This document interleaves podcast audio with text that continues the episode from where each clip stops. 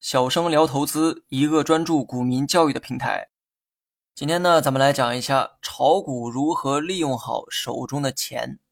炒股需要用钱，但该用哪些钱，不该用哪些钱，你真的知道吗？今天这个内容呢，有些人听着像是废话哈，但对很多老股民来说，应该深有感触。炒股必须要用到钱，但每个人手中的钱都有着不同的来历和归宿。有些钱不应该拿来炒股，但有人却把它投向了股市。我个人建议，炒股的资金要做到一个不要和一个要，即不要用杠杆资金炒股，要用闲钱炒股。注意哈，这是两个建议，请不要混淆。先来说一说何为杠杆资金。所谓的加杠杆，就是借钱炒股的行为。因为本金中有一部分是借来的，所以你可以用小资金撬动大收益。生活中最常见的例子就是贷款买房，一套房子一百万，请问你有多少钱可以买下它？答案是三十万，因为剩下的七十万你可以向银行借钱。如果房价涨到了二百万，彼时你赚到的并不是一百万，而是一百七十万。三十万的本金撬动了一百七十万的收益，这不就是杠杆原理吗？这一切看着很爽，但一旦价格出现下跌，你承受的风险也是成倍的。股价呢，不同于房价哈，股票的流动性非常高，每分每秒都有交易发生，价格也是分秒变化。这意味着炒股带来更高潜在收益的同时，它也存在更高的潜在风险。所以炒股千万不要用加杠杆的方式去炒。其实对于多数股民来说，能在股市中保本都是十分困难的事情。这种情况下，再去加杠杆，无疑是加速了阵亡的过程。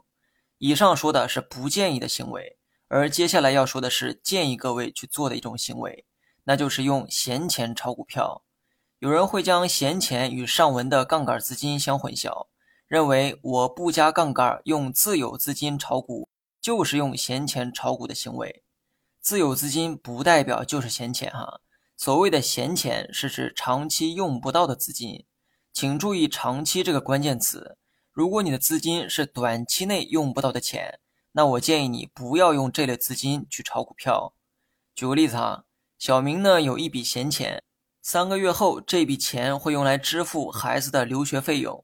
由于呢还有三个月的时间，于是小明决定拿着这笔钱去炒股，炒三个月之后再取出来使用。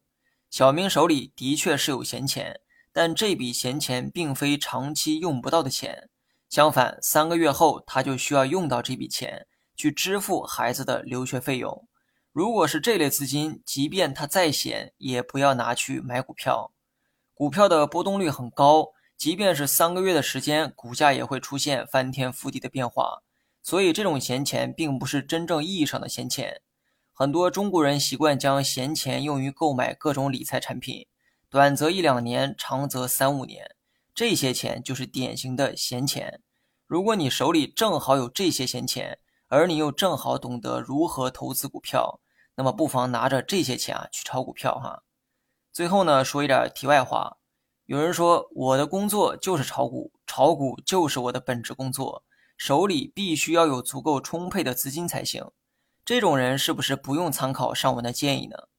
首先，我可以很明确的告诉大家哈，这世上没有所谓的职业炒股，所谓的职业炒股只是民间的一种叫法，指那些没有本职工作或者生意，主要通过炒股获利的人群。这种人呢，数量上非常少，而且这类人通常有几个特点：第一，他们的投资经验非常丰富，通常具备十年以上的投资经验。换句话说，刚炒几年的小白就不要想这种白日梦了。当你辞掉工作，专职炒股的那一刻，就是你噩梦的开始。第二，专职炒股的人呢，往往已经实现了财务自由，人家即便炒股亏钱，也不会影响基本的生活。所以，那些企图专职炒股的人，我劝你们三思后行。